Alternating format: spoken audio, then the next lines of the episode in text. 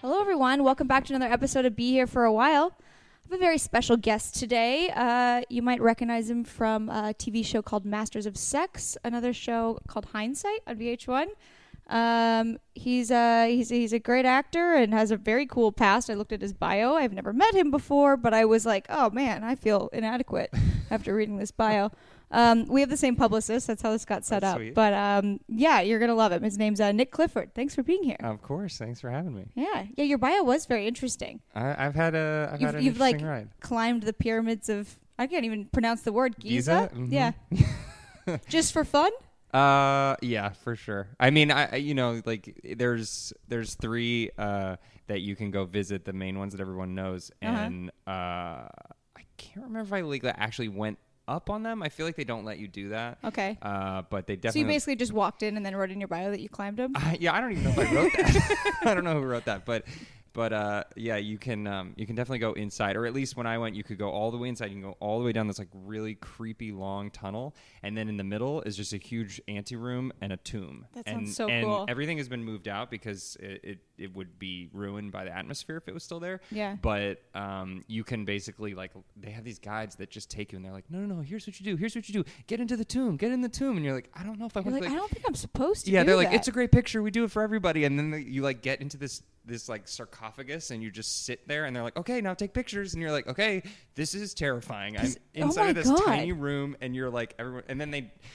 eh, They just like they, they have this whole spiel that they do for because they get like because they're trying to get so tips and Oh, stuff. for sure. Yeah, yeah, And they also do the thing where like um, the market, the um, like street vendors will come up. If you're a little kid, like they'll come Uh-huh. up and they'll give you stuff just for free, and they'll be like, "Hey, for you, like for you, take it." No, no, like, no. "I don't want And you're this." like, well, you start to go like. This is so cool. I got this like huge scarab, so I take it back to my dad. I'm like, "Look how cool this is. This guy just gave it to me." And he's like, "He just gave it to you?" And I was like, "Yeah, he just gave it to me for nothing." Oh. And then like five minutes later, the guy comes over and he goes like, "Your friend loves it." Yeah, it's 200 euros. Oh my, your friend. You're like, just like, it's my son. Yeah, He's my son. 11. He's not my. Please friend. don't try to scam my son. Yeah, he's just a very short friend. That's really funny. So, but do you do travel a lot? I mean, it seemed like it from your bio. Well, when I now you're on the spot.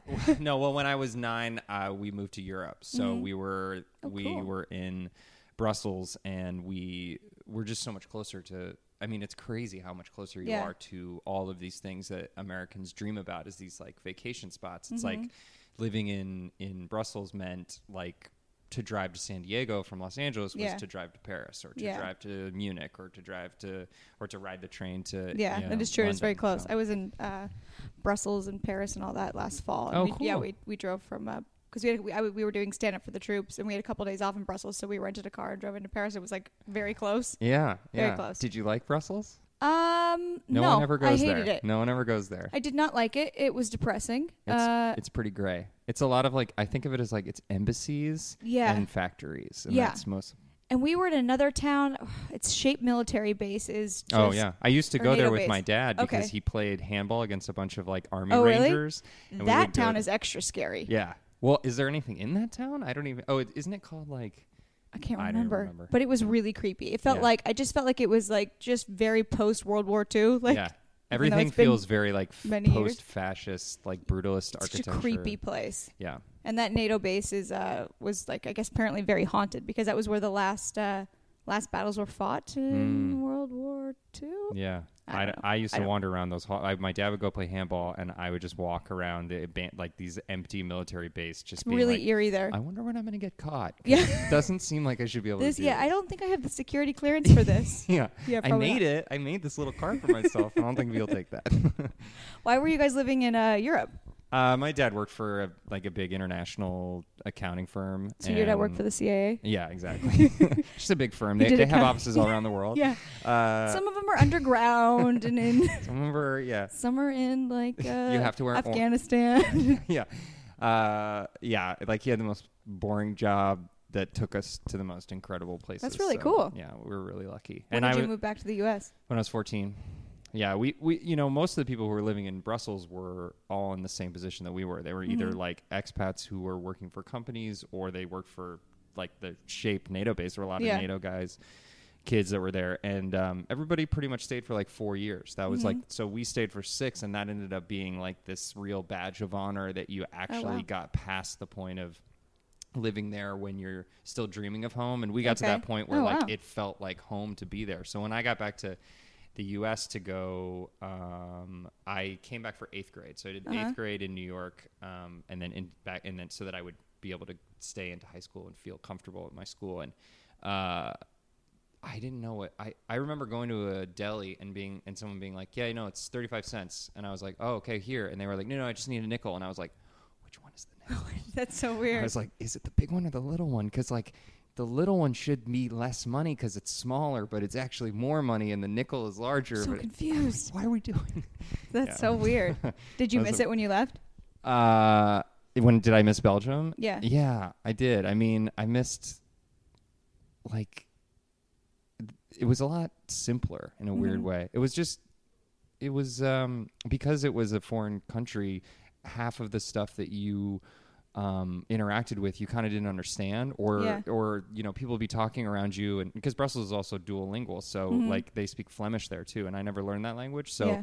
you know you go to a cafe and you just wouldn't understand anyone and it creates this kind of like space in your brain a little bit where you're not being inundated by things all the time and you Yeah. can focus a little bit more on the on the stuff around you or the stuff that you're doing and then when I, I felt like when I got back to America it was like it was like someone turned the volume up and just suddenly I was like "Ugh," That's actually probably a very good description of what people think of America. And anytime you travel and you come back to Yeah. your hometown in America, I think you feel that way. You just feel like suddenly I can read every ad and every person, uh, you know, is talking about things that I know about. So I'm bouncing around and I don't really feel. It's so quickly you lose your sense of self when you come back to America Mhm. because is telling you what to be and how to do it. It's, it's a good point. Yeah. Yeah, That was even before social media. yeah, yeah, yeah. We've that just was always been like that. Yeah, I know, right? That's weird. What um how did you get into acting? Like did you know like when you were a kid you wanted to be an actor? Or did you Um, I mean, I was an, I'm an only child, so I was like Mhm. naturally trying to keep the attention on me at all times. I mean, Um, I feel like it always was cuz you were an only child. yeah, yeah. But just you mean like around your friends. You were like Uh, I think, but normally when I'm at home everything's about me. Yeah. So but I think for whatever reason, I felt in my family like I had to work for it. Like it's Okay. on me, but like you got to earn it. So Yeah. I remember just as a little kid, I, would, like it they were tough on you. Yeah. They weren't just going to let like- you have it like, easy. We like you, but you know, mhm, You got to work for it. Your contract's up in six Yeah. months. We'll, we'll renegotiate. we'll see that. But uh, I just remember as a little kid being, um, I was like, as, as a three year old kid, I was really obsessed with Carly Simon. That was like my parents listened I to love that. Carly Simon. and I would stand in front of the speaker, staring at the speaker, and sing into the speaker, and just perform the songs. And they would be like, "Come on, Nick, like dinner's ready." I'm like, "One more song, one more song." Carly's singing. Carly, And and like, is our son gay? he, he just loves her. and uh, and I, I think I like for whatever reason that turned into when we moved to Brussels. I just had to perform to make friends with people because Oh. it was so hard to get to know Yeah. people when you don't speak the language. You had to be open and outward, and you're.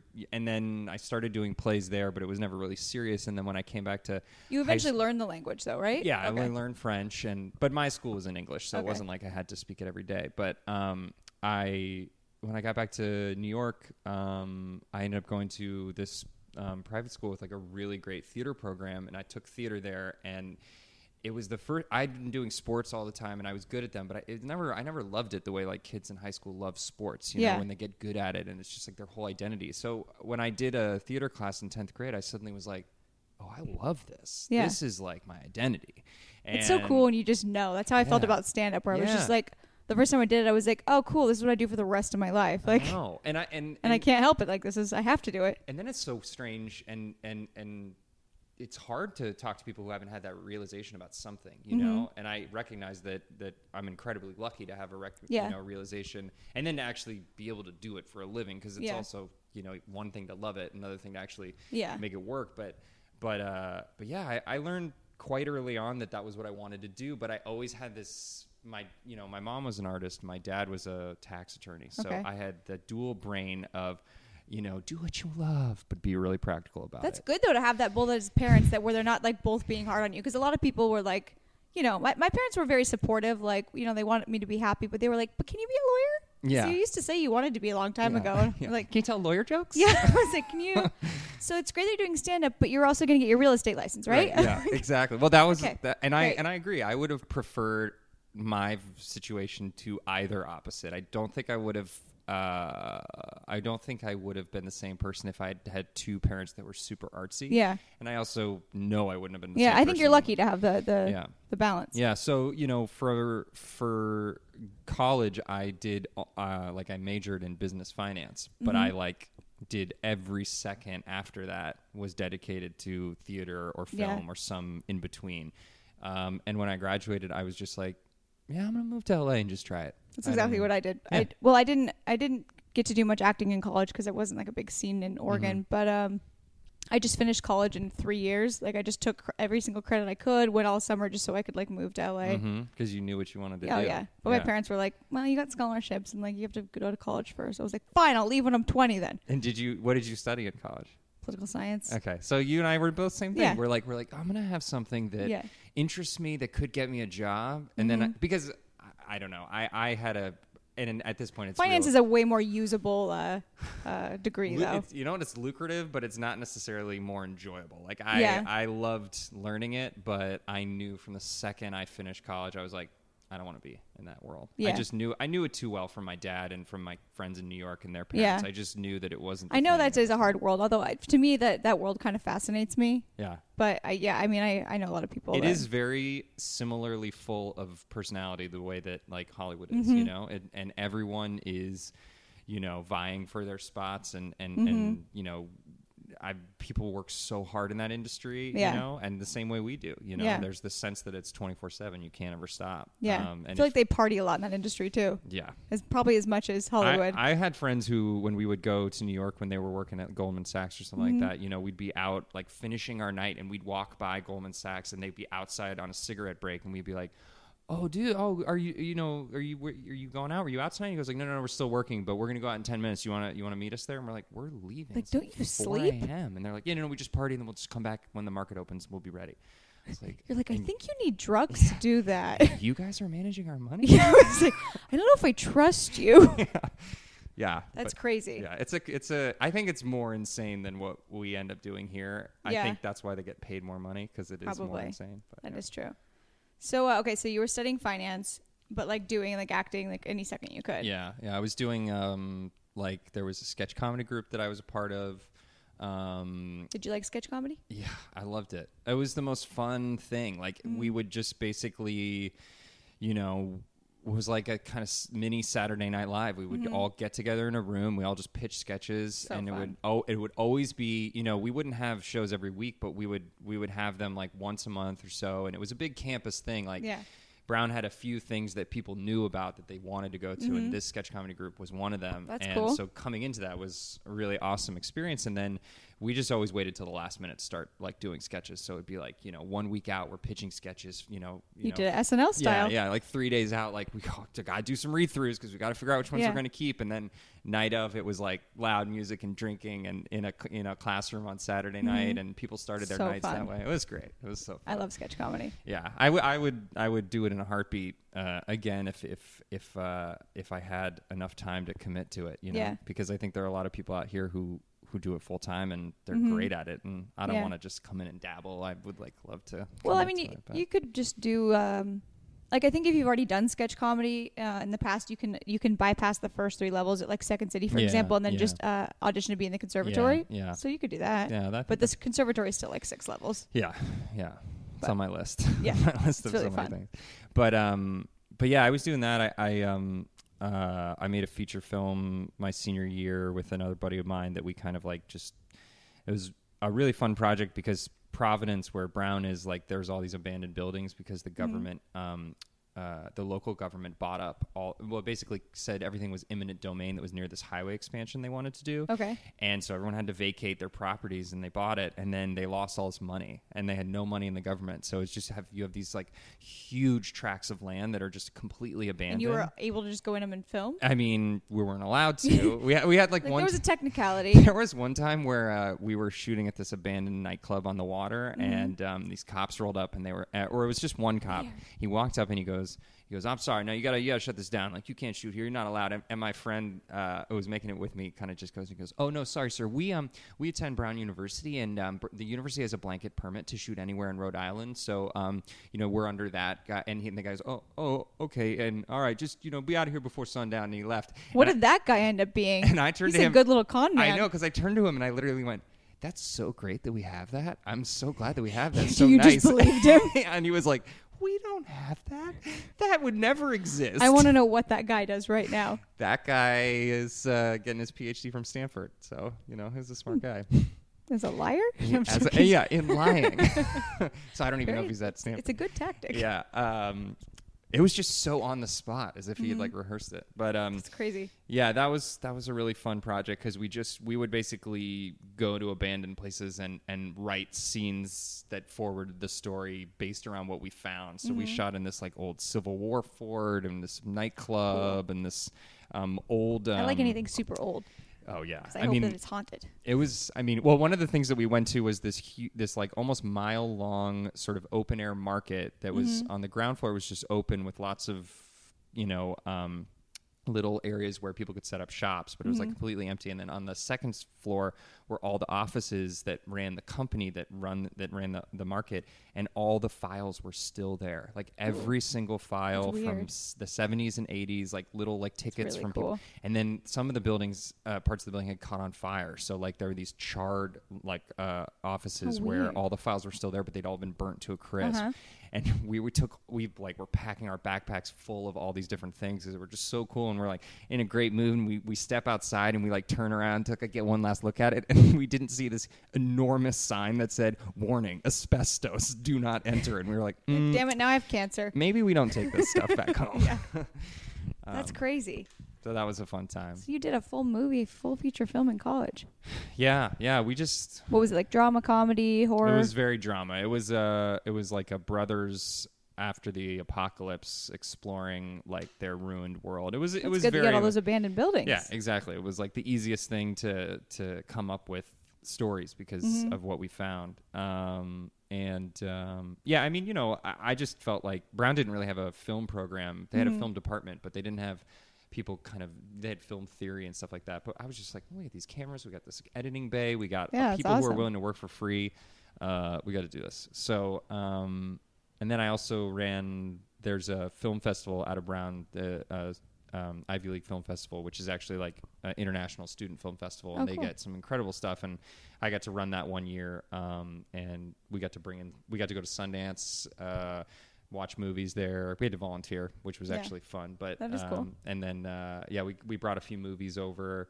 Um, I got to sit down with this Korean director that I love, Chan-wook Park, who directed like Old Boy, and and he came to our festival and spoke. So it was That's so cool. it was a cool like. Is uh, that where you got the bug where you were like, I have to move to LA now? I think I just knew that this was like way more becoming my focus than anything else was like LA, and that's why when I moved out here, I didn't initially know that acting was the thing I wanted to do 1st I Mm-hmm. just knew that I was good at it, but I didn't know. If, I knew how hard it was, so Yeah.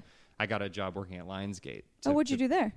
I uh, I worked for the president of acquisitions and co-productions, which is basically the guy who goes to film festivals and buys indie films. So oh, cool. So we you got were- like a good like business yeah, side of it. was a really cool way to learn like how the other side of the equation thinks, you know? Mm-hmm. Like because his job was basically go to Sundance, go to Cannes, go to Toronto, watch every movie and decide which one he thinks could make money.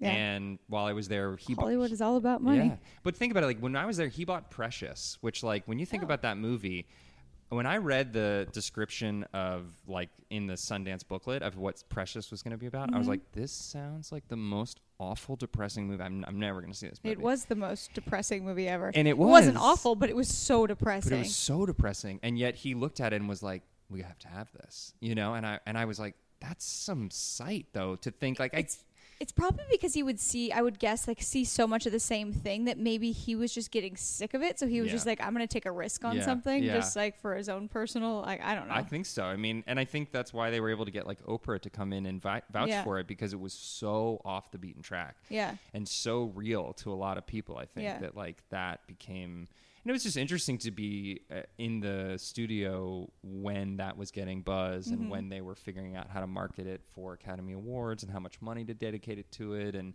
how it worked with integrating like Oprah and all these other people, and it was just like a really interesting time to be there. That is cool. Yeah. Did Did you ever think like, oh, maybe I don't want to be an actor. I want to just like maybe I'll just do the business side, or were you like starting to itch like? Because I fe- I feel like if I was in your position, I would be seeing people in these movies and just being like.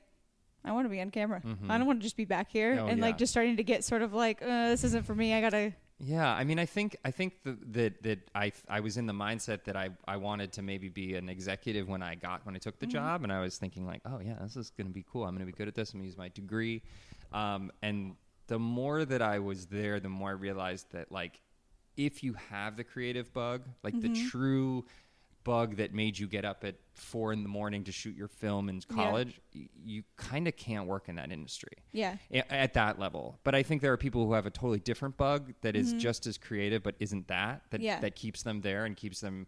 You know, I have friends that that when I was coming up in that area would you know they're out having drinks with everyone every night, networking, reading ten scripts a night. You know, Mm-hmm. Yeah. and they loved it, and I was like, I don't love it that way, Yeah, but I love totally something else side, that yeah. way. So I got to go to that thing, and uh, I was just lucky enough that somebody. A, a big manager saw my my work um, randomly uh, by it being passed around Mm-hmm. and called me up like out of the blue and was like, "Do you want do you want to be represented by me? Do you want to be an actor full time?" And I was like. That almost never happens anymore. Never, never. I mean, like I. I know how lucky that moment Yeah. was, and and I, you know, I I said yes to her, and then I continued to work the Lionsgate for like three more months until my like insane w- white lies were catching up to me about why I was actually always leaving. And They're like, uh, you were wearing a different outfit this morning. Yeah. Why are you dressed like a cop right now? You're like, ah, shit, forgot. shit. Damn it's it. so like Miss Doubtfire moment when you come back to the table dressed Yes. as the cop. You're like, I forgot to do that. Yeah, I definitely uh, I I like got a lot of people worried that I had some serious medical problems because I was like, uh, doctors calling me back again. I gotta go. They called They're me like, back. you look really healthy though. you look really happy. You yeah, be- you seem to uh, be doing great. so uh, yeah, I just I knew at some point I was like, So how did you did you how did you support yourself then? I, or did you uh, just book something after those three no, months? No, God, it was not. I was told that it was going to be a dream. It was all going to Yeah. happen so quickly. and Yeah, no, I'm here to tell you it's not that easy. Yeah, no, I, I'm glad that I had to learn too. it my way. Yeah. Because if what I thought was going to happen happened, I think I would probably um, have a really jaded view of how things work. I'm Yeah. glad I have had. or you would end up like a monster. I think anyone that gets things too easy, totally. they don't end, like or too young. I just feel like they end up like I mean, every child star is usually Yeah. a little There's always a little bit. Yeah, and I'm actually friends with a lot of child stars, Yeah, so I'm not yeah. talking shit about No, them, but like too, they're all a little troubled. Sometimes when I meet someone and I'm hanging out with them, and then I Mm-hmm. learn that they were a child actor, I'm like, oh, Yeah, oh, that makes sense. That's the Yep. one thing that I wasn't thinking, but yeah, that makes total sense. Makes total sense. Um, yeah, I mean, I it was it was definitely. I, I think there's like a hidden challenge in getting something too easily, which is like you don't know how you got it. Like if Mm-hmm. You didn't work for it, then when it's not there anymore, you don't feel like you have the power to get it again. I'm so glad a that I've point. had to like work for things because that means that when the thing I'm doing is over, I'm like, okay, I, I know how to work. You know the like, process I know the grind. thing, I yeah. know how to like get you know to, and I know how patient you need to be. Mm-hmm. And then when something comes more quickly, you're like, oh well, that's that's a work this time. surprise. Yeah. Yeah. I'm not gonna like treat that as that's how it is the baseline. But yeah, um, Oh, yeah, good. I um no, I, I didn't book anything right off the bat. I uh, I started tutoring. That was like my kind of Mm-hmm. um, side job, and um, which I've. It's funny. Like every time I'm on set and I'm talking to people, they're like, "Yeah, no, I'm, I got. I've been tutoring for a while." And I'm like, "Yep, me too. Everybody, everybody's doing that. everyone tutors.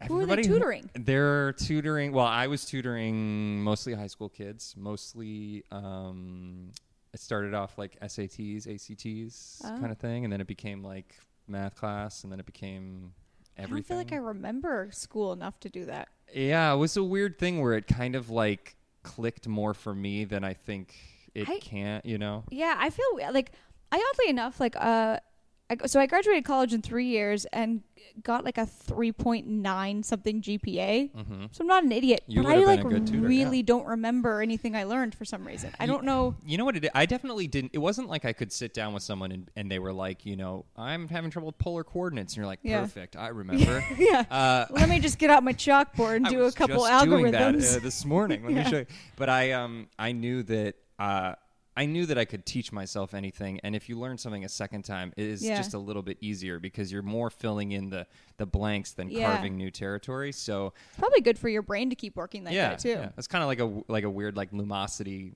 like version of you know doing that brain training stuff. But but I um you know I started off with with SATs and and that was a very like scripted way of tutoring people. You know, you get hired by a company, they tell you everything, you just Mm-hmm. Yeah. read the script and then you improvise at the end. You know, and uh, and then once I and then the real trick for anyone who does it to to be actually lucrative at it is it's like do your own private tutoring. Mm-hmm. Okay. and it kind of takes like uh, finding a few parents who really like you, who want to like support you, and, and you can be honest and be like, hey, like you're paying thirty, I'm getting paid thirty five dollars an hour, and you're paying 160. What if you paid me 120 dollars, but paid it directly to me, and I'd give you the same amount of tutoring? Would that sound like a deal? Would you be interested in that? You scumbag.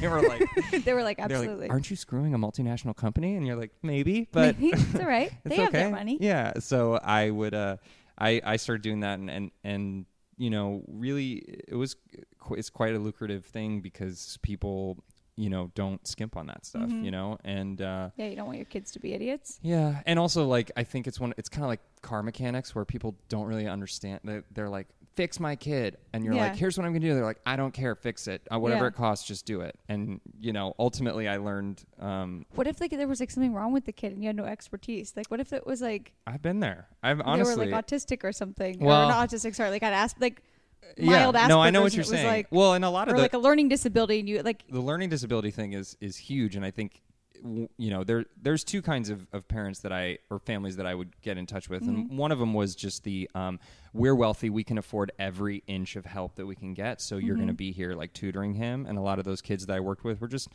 fantastic kids who like didn't really need help but like it was fun to hang out with them and Mm-hmm. That's some of them cool. were a little spoiled and some of them weren't and i just i had a good time doing that but then there were the kids where i I knew that if I wasn't working with them, like they would really be falling off, and Oh, okay. probably the the extent to their to which their parents had money would would help them for a while, and Mm-hmm. then they just kind of it would just suck.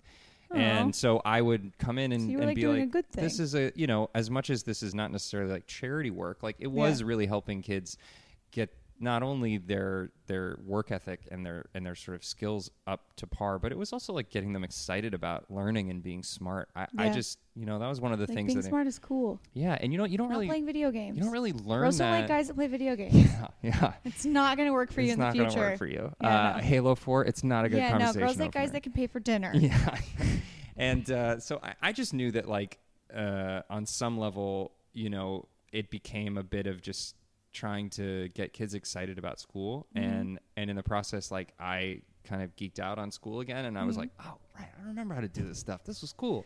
So you're like Uh, hanging out with your friends at the bar, and you're like, yeah. "Don't you remember?" Do you guys remember integral calculus? Yeah, was that, a blast? Rad. I didn't. I didn't appreciate it back then, but that was fun. He was like, I was thinking They're about like, question Nick, seven. just buy on- us a beer.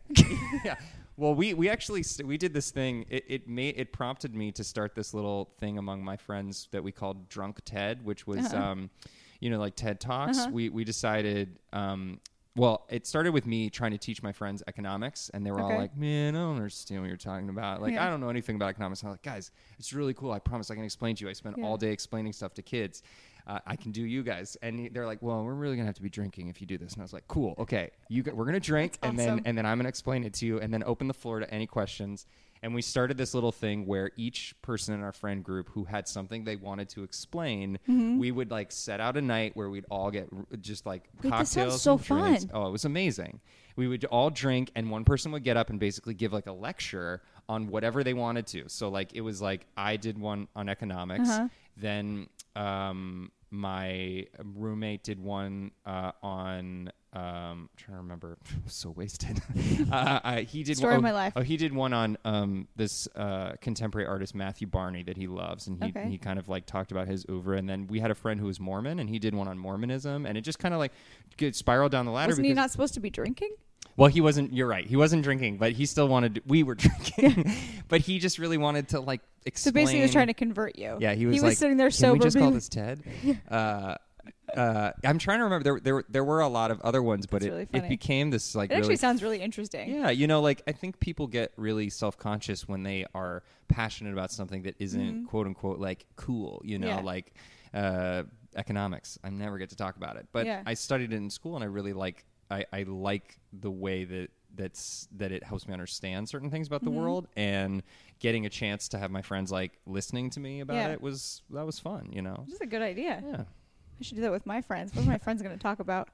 it's it's funny how you first think I don't have I don't know I don't know there's nothing I'd want to talk about but then you I actually would want to talk about economics and money, though. That's kind of my thing. yeah there you go and you know what at the end of the day, I tried like to day trade for a while. I actually wasn't bad at it. I bet you that would be an amazing thing to do I was actually pretty good at it, but then I got freaked out because I got the loan from my grandparents, and I was like, every time I would lose a little bit of their money, I was like, I just Yeah. feel weird. I need to wait Yeah. till it's my money. Yeah, totally. Yeah, you can't.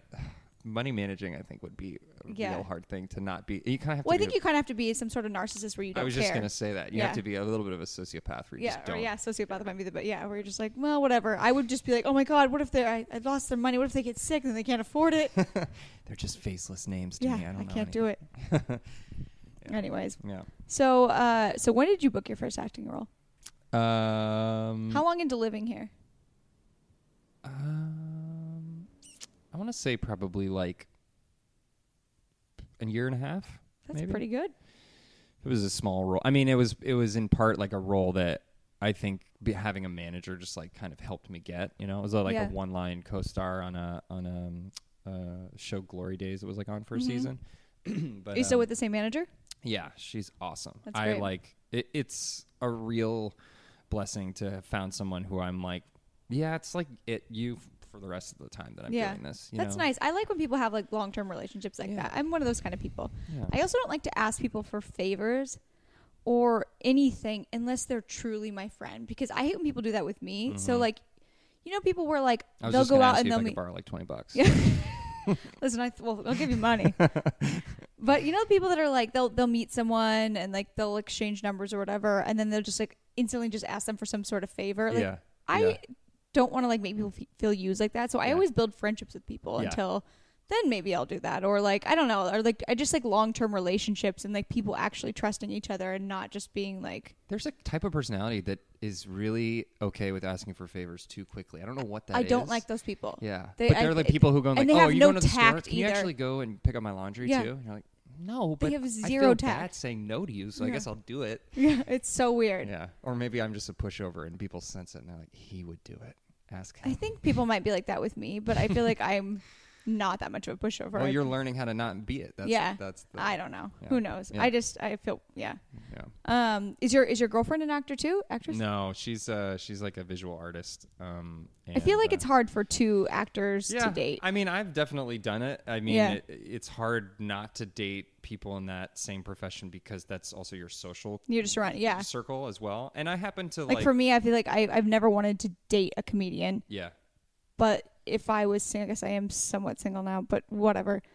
I'll cross that bridge. But like now, I just feel like is that who I have to fucking date just because that's who I'm around? Right, Just because like right. I, I'm I just mean, with them all the time. Like I don't think that's I don't really want to. to. I know, but like, but you know what I mean. Like that's who you meet. yeah, yeah, Like I'm, that's what I do every single night. yeah, yeah. I mean, I yeah, it's hard too because like you know, going out to something for other people, which is fun Mhm. for you, is kind of a job. So Yeah. you're gonna be in that social mode and. You get a bar, and it's all happening at like bars and places where you can drink too. So Yeah. Yeah, I mean, a lot of people to me are always like, you know, I can't dig actors; they're crazy. Yeah. and I'm like, I'm like, crazy. well, you're right. I'm like, like they're my kind of crazy a lot of the time. But I I, think that that extends beyond acting Mm-hmm. into the creative world. So my girlfriend, even though she's not in this particular industry, which is the real relief I think of being with someone Yeah. like that, because you can kind of turn that part of your brain off. I think that's nice. I think that's the way to go. Yeah, I mean it's and she's also just wonderful. And if she was an actress, I would Yeah. still feel like we're connected in this way. But I think that she has a, a broader and sometimes like a different entry point into Mm-hmm. being creative, and it can be really helpful because as an actor, you're constantly, you know, what do I need? What how do I need to get in? What do I, what's my Yeah. angle? How do I do this? And and a lot of times you you lose sight of just the idea of being fueled by creative energy and Yeah. and letting it take you in lots of different directions. So, um, you know, I I, I yeah, really that's got to like, be helpful. Yeah, I like. so, what does a visual artist do? What does she like work on? She's a she's um like a painter and So um cool. she also um is like a I don't you know like a uh, she is a writer, but it's sort of like memoir. Fic- It's memoir nonfiction that she Mm-hmm. Writes, um, almost like diary entry style writing. That's cool. Um, and um, yeah, she she's just she's kind of like this enigma of creativity to me that that is. That's really cool. It's probably like help for you to like be inspired with that. Yeah, yeah, Yeah. She's good energy to be around. Very cool. Yeah. Um, so who uh, who is your favorite person you've worked with so far, actor wise? And who was a monster? We don't have to say their name.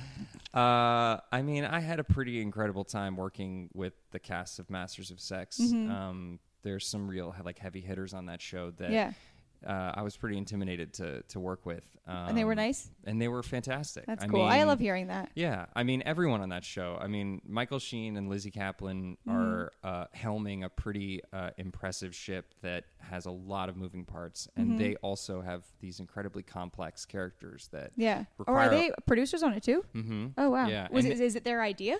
No, I think they either came on as producers or became producers second Oh, okay. season or something like that. But Mhm. um, yeah, they're they're just um, they're incredibly genuine people that Mhm. that um, uh, welcomed me into a family that was pretty um, closed off. You came on like third season. I came on this season. This This, is my fourth season? yeah fourth season. So this is my first. I nice. I came on on episode four and stayed till the end. And they um, That's great. you know, with the first two times that I was uh, on set, I felt like people didn't know like how long I was going to be there. I didn't Mhm. even really know how long I was going to be there, and so um, you know, there's a distance Mhm. that people put up. I think mostly just for their own protection. And I will Yeah. say, like. There were a couple of times where people who came on were overly aggressive, and Yeah. and I saw what that was like, and I was like, oh, I see why you have what like bit of a asking for, or just trying to make sure they're still in the show, or what do you mean? I, I would say it was more not respecting other people's space in order to do the work they have to do. I see. I think there were a lot of times where we'd be having downtime and it would feel like social time, but really it was like everyone was working. Yeah. People trying to learn lines, people trying to um, have a conversation with the director about certain Mm. And someone that only had a few lines is like trying to like network and chat. Exactly. Oh, that's annoying. And you know, there's a room and, and there's a purpose for doing that kind of stuff, but it's it's has to come from a place of emotional yeah, but you have to be self-aware enough to know when you can you can clearly tell when people are working and they're not interested in like chatting. Yeah, if they're not having the conversation with you as intently as you are having it with Yeah. them, you need to ask yourself, why is there this differential, Yeah. and what is it Maybe there I to should tell relax. me? Yeah, Maybe Go I to craft relax. services. Yeah, Have Uh, a snack. Yeah, uh, you know, there were like, so they were great, and then you know we had like Beau Bridges on there, who's just Oh, like cool. the most wonderful like teddy bear of a man. I That's love awesome. that guy, and he's like Hollywood like royalty in this way, where he would just tell stories and and the names that would come out. And Oh, I love meeting people like that, where you're Oh. just like, and he and it was God, not so like cool." a name dropping. It was yeah, literally well, just that's just like, that's a part of his family." life. Yeah, yeah, that's his life. yeah, and then uh, and then we had some really talented young actors, um, uh, Jeremy Strong and um, he uh, Jeremy Strong um, uh, came on as like one of the um, series regulars for this season, and Mm-hmm. I just really, I just really loved working with him and his co-star Betty Gilpin, also this amazing actress. Um, they were younger, so it was kind of nice to be around some younger, Uh-huh. um, like people. In You the, seem very show. young.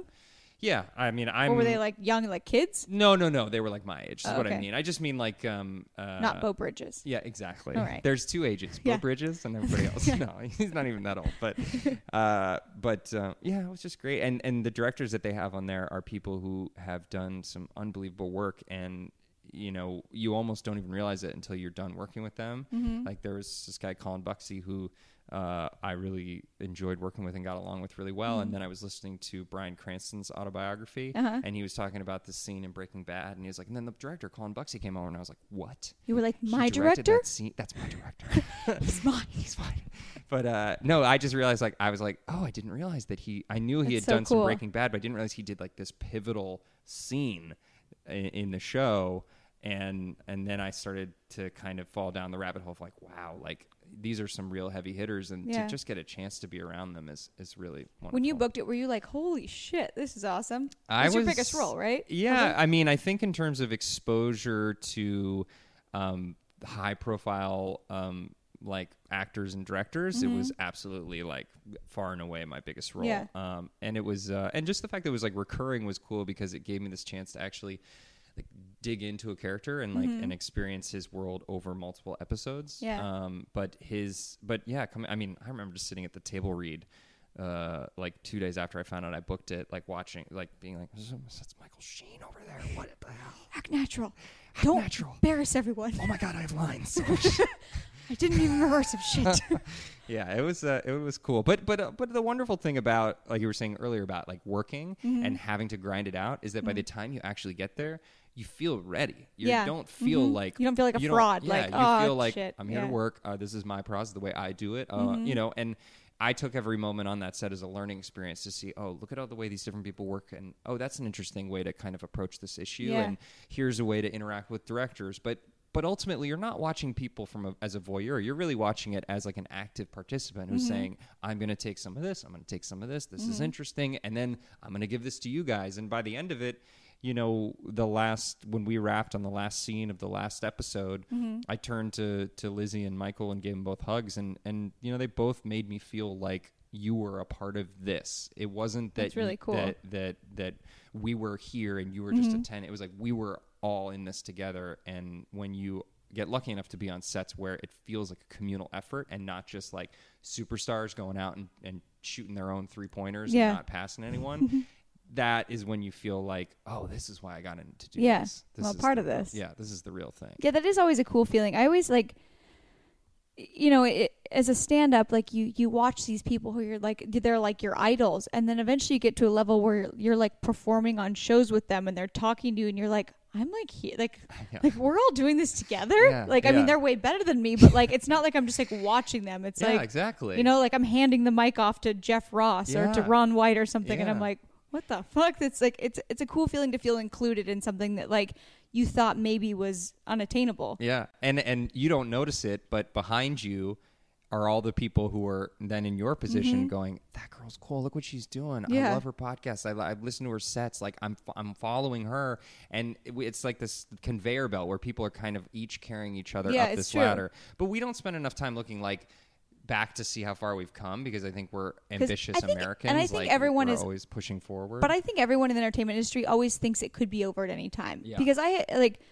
You know, I'm. You know this with like a lot of like r- like really successful actors. I'm sure you're friends with, or like you know people that, that they seem almost as like fearful and anxious as like people at our level do. Yeah. Where it's like, it doesn't go away. Yeah, I think it's just you always are just like I got really lucky to be here. This is like I this is the coolest industry in the Yeah. world, at least to us. I mean, Yeah. ever, there's better industries, I'm sure, to other people. But like, I think you always just think like, how did this happen? And it could go away at any time. Yeah, I, think- mean, it's the feeling of living your dream is like I Yeah. better not get comfortable. You yeah, know? exactly. I, I mean, I had an experience with my last show, Hindsight, where you know we had we had a uh, I thought it was a fantastic show. Um, changed my life in many ways being on that show. But what was that show about? I um, didn't see it it. was um an, it was like a '90s throwback show where it was Ooh, about a cool. girl who got transported back 20 years and got to relive her 20s again That's awesome. um, uh, basically on the cusp of getting married to someone. She wakes up the night of her wedding, and she's suddenly at the night of her first wedding uh, that ended up going terrible and ruining her life. And she Oh, decides cool. to not go through with it and then live her life um, Yeah. in that way. And um, was just an amazing cast, amazing writers. Uh, the creator Emily Fox was just like this powerhouse of a girl Mm-hmm. who led us through this this journey. We all moved down to Atlanta for four months and lived there while we were How shooting fun. it. So, um, and it, you know, I um, was we got picked up for a second season. We got moved to Paramount. We are going to shoot on the lot. I took a tour of the lot, saw some of the sets. It was like a month before production. We're going. I'm out to lunch with my manager, talking about like you know what do I want to do next and all this kind of Yeah. stuff. I come out from the meeting and I have all these text messages, and I'm like, I just it was so many that I was like, oh whatever. I'll it's probably group text. I'll check it later. And I go on Twitter and I read that Hindsight's been canceled a month before production. How come your manager didn't know? Literally, it happened, happened, while like, we were were in lunch. lunch. Yeah, and that's, what the That's text messages were. Were people on Were the you cast going- heartbroken? yeah, I was like, more than that, I was like, uh, I didn't think it was possible. Like I, Yeah. like my brain had been so. s- I, you know, I've learned as an actor that in order to stay sane in this business, you kind of have to only believe things at the last minute. Yeah. Like you kind of have to, you know, like true. for example, like let's say you book a big commercial and you're like, Mm-hmm. it's going to be huge, it's going to run all over. I'm going to make a hundred million dollars, Yeah. and we're not, you know, you're gonna make what you get paid on the day. Yeah. And until that that commercial runs, true. you've only made that amount Mm-hmm. of money. And until you can learn how to integrate that thinking into every part of your world and Mm-hmm. still be the passionate actor that you are, um, you're gonna always be a little bit crazy. Yeah. And you're always gonna have a little bit of a, an emotional roller coaster. But you can you can calm it down if you Yeah. understand that. I think that was like one of the best things I learned after a while where like, you know, you, you get where like you get a few disappointments or you get like several no's in a row where you're like, oh, this isn't just going to be like, I do, I, you know, they say I booked it and then all of a sudden my life's going to change. That Yeah. doesn't happen. Yeah. I mean. I guess it can. There is no like- making it, right? Yeah, like the, yeah, exactly. It only like, exists to people who are outside the industry. Yeah, think- it's so true. My parents always say that. You know, in in the in the Yeah, like- with the most love possible, they're always like, "You're gonna make it. Yeah. You're gonna make it." And I'm like, I know. I'm I'm, kind of in the middle climb, of it. It's and like, I'm gonna get there, Yeah. and and, uh, And I'll I- always be amongst it. But I don't think anyone ever feels like, yeah, I made it. Well. I'm sure Tom Hanks feels like maybe he made it. yeah, but that's but then again, it's like you're always moving the bar, right? Yeah. Like you're always figuring out like what's the thing that I, you know, Tom Hanks is probably thinking like, I have all of this money. Yeah. I need to better. I better do something valuable with it. Yep. Because if I don't do some, and oh my God, look what this person over here is doing with their money. Ah, shit, Exactly. I got. I'm. I'm making movies. I should be starting charities or whatever. You Yeah. know. So true. uh, you're always going to be chasing after how people perceive you, but Mm-hmm. I think like you you in order to survive it like Mm-hmm. i think the reason why a lot of people quit is because they never figure out a way to deal with the uncertainty Mm-hmm. and and so you know I, you that have to have a lot of like confidence. yeah And I think quiet confidence is better than like being cocky. I Oh, think yeah. just like kind of just like being able to silently be like, "You'll be all right. yeah You'll get it when you've earned it, and yeah it'll be it's, okay." it's like an an, accept, an acceptance of your present state Mhm. it's like this is this is my job It is. Yeah. it includes this this is not something i can if i'm if i'm more confident it doesn't go away Yeah. all it does is i can kind of blind myself Yeah. by being you know by having this bravado or i can just kind of deal with it and when hindsight got canceled i was like this is the te- this is like the first major test Mm-hmm. of whether i can kind of get through this and truthfully it's a really good mentality. I look. I mean, they for for any actors listening to this who are wondering what happens when they cancel. They paid us for Mm-hmm. Okay, the second that's season good. that they picked up. Oh. so they had you know they were they were very um, I would say they uh, they left on a good note. That's where good. they paid us all the money that they owed us Oh. because they had picked us up and then for nine months we thought oh I have a job and then Yeah. they pulled it and we didn't have one that doesn't necessarily happen all the time, but they do tend to honor the contracts at least Yeah. in part. And um, but you know, I also learned that like um, uh, how c- I tried to think like how could this be beneficial? Like suddenly I have this paycheck and I have this freedom. What could I do? How could I kind of like utilize this? And and um, it helped me kind of.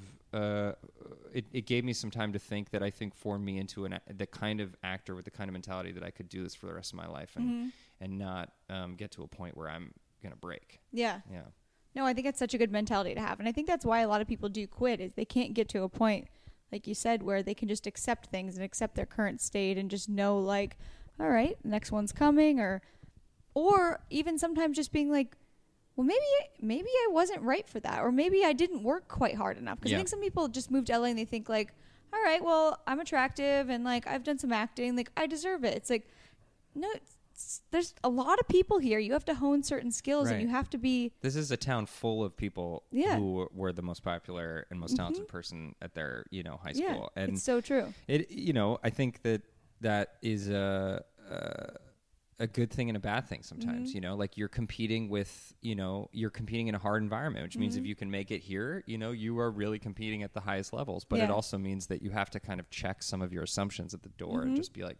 Maybe I don't know how this works, but I'm Yeah. gonna kind of learn. And I and I also And I think, think that's that a like good way to be. yeah, and if I had if I had had the trajectory that I thought I was going to have Mm-hmm. when I first got here, I think I would just be really I don't think it would be great. I'm glad that when it was hard, it was hard. I'm glad Yeah, when it I was feel hard, the exact same really way. hard. Yeah. Yeah, because sometimes I look and I'm like, oh, I, like when I think I should have had something or I should have been seen in that moment, I'm like, I look back and I'm like, maybe it was better that I wasn't. 'cause Mhm. maybe I wasn't good enough in that moment. Right. Maybe I would have like, let's say I booked a show too early and Yeah. then I didn't perform well on it. Like Yeah. that director would always remember that. Exactly. You And know, maybe, maybe you I weren't the more- person who you want to be now. You know, Yeah. like once you, people start to see you, then they're like, "Oh, I know who this person is." And you're like, "Maybe I, now I'm feel f- more fully formed in myself. Yeah. I can be myself and and know that I'm I'm. Com- I feel like if I had booked stuff early on, I probably would just had no idea what kind of actor I was, like what kind of career I wanted to have. People Like, would have just been like moving you around. You'd be like, all right, I guess that's what I do. yeah, like I did a I did a Disney show, a Disney pilot, um, like uh, maybe five years ago, um, and uh, that was like my bit, my first like major thing was like Uh-huh. being the the lead actor on this pilot, Oh, cool. and um, you know, but it was like a kid show. and I Yeah. played like a, a secret agent who comes back to like teach his uncle, uh, teach his nephews like how to be like better, gu- you know, like tougher guys, and um, it was really fun, and I uh, thought it was going to change my life, and Mm-hmm. everyone was telling me like, you know, Disney only shoots pilots that they want to pick up, and it's going to be 400 Yeah. episodes and blah blah blah, and um, and so I was like, oh cool, all right, 400 episodes. I guess I'm a good, you Disney know. star Yeah. Awesome. And uh, and and then when it got canceled or didn't just didn't get picked up, I was like devastated. Mm-hmm. And then you know maybe three years later, I went to do a guest star on another Disney TV show, and what I saw when I went to my dressing room was right next door to me was the other show that beat us out. Oh, really? I saw their dressing rooms, and I thought. What? They're still on the air? They're still doing that? If I was doing that show, it would have been the only thing that I had done. It would have been the only Mm-hmm. experience that I had between now and this moment. And I was like, if I look back on everything that I'd done in between that pilot Mm-hmm. and now, and not just like work, but just like personal space Yeah. and growth. I mean, when you're when you're locked into a particular job, it, it really envelops your whole world because Yeah. it's just the thing that takes your attention. And, and I was just like, man, I, I, I dodged a bullet in a weird way, Yeah. you know. And I'm sure it would have been interesting in its own right, but I knew in that moment I was like, that was a good thing. Yeah. No, Took it's so cool to to look back on that. that stuff and be like, that was, as Yeah. much as I was devastated, it was totally the right thing. Right. Well, what's next for you? What do you want to do fully with your career? Uh, I know people hate that question, but I'm asking you it. So, I want to, you know, like long term, I really want to be able to bounce between directing and acting. You know, Mhm. I think as a as an actor, you get so much exposure to the job of the director, Yeah. and um, and it's something that's always fascinated me, and and something that. You know, made this feature when I was in college, and and and sort of helped make this short film that we made a while ago um, that did well. Went to the Cannes Film Festival with Mhm. it, and it was one of those things where I was like, oh, I, I I can see how this is done, but but you know, I I know that it requires a real commitment, and Yeah. I'm focusing on acting right now. But you know, at some point, I'd really like to direct some of my own stuff. Um, yeah, I feel like that would be cool to have yeah, your own control of course. I mean, I'm sure any actor feels like it would be great to direct. Yeah. I I definitely, uh, I definitely uh, on board with that. I feel, um, you know, what's next for me? Like, I'm really at a at a point where you know, after doing Master of Sex, it was a great um, role, and it and it's something that has shown to be able to be leveraged towards Mhm. other things and so i have some things that are kind of like in the works um, i just flew to new york last week to read for this indie film Cool. um, that hopefully gets made next year. So that would be really fun. Um, but uh, you know, pilot season is coming up, and there's going to be a lot of projects bouncing around. Mhm. Ta TV is definitely uh, like the medium of the moment. Like Yeah. everything is about So true. getting on TV. Um, so you know, that's where my focus is. But you know, like I said, uh, trying to just keep a a, a real um, appreciation for like creativity in all forms, not just you know your job and your work, Yeah. but like trying to just fill my life with things that make me feel creative is is Mhm. also like you know there's a lot of downtime as an actor, and I feel like trying Yeah. to find ways to to to to express you know and and sort of ride the creativity in, Yeah. in other ways is What's one thing you would give advice to someone who maybe wants to move to LA to be an actor? One or two pieces of advice. Um, gosh, you know, I would say find a way to get in with a group of actors mm-hmm. and just learn from them. Yeah. I think whether get into an acting program, get into an acting class, find a rehearsal group, mm-hmm. something that gives you uh, a space to air your ideas mm-hmm. and and take advice because the the most difficult thing about being out here is that there's so much noise of people telling you mm-hmm. what to do and and it's also incredibly lonely. Like Yeah. you can feel like you're completely alone, no one cares about you. And so finding some form of community out here, whether it's a theater company or an acting school or an acting class, I think if I had done, if I had known to do that earlier, I would have done it earlier. Yeah. sure. No, I think that's super helpful. Yeah, especially with the noise thing. Like I feel like everyone ha- every single person I've ever met that's an agent or a manager, or an executive, they all have a different opinion on on how people should do it. And so it's very hard to like filter like, well, someone just told me like something totally opposite Right. than I just heard uh, you know, 2 Yeah, days ago. And they all have like case studies to show that they're right. they're like, like, "Oh, look I don't know what to do." They- Yeah. what. I, I feel like when I've thought about when I've heard lots of different people tell their stories about how they sort of like became Mm-hmm. successful or were able to do it, you know, I, I just have noticed that like every single story has one moment where you got incredibly lucky.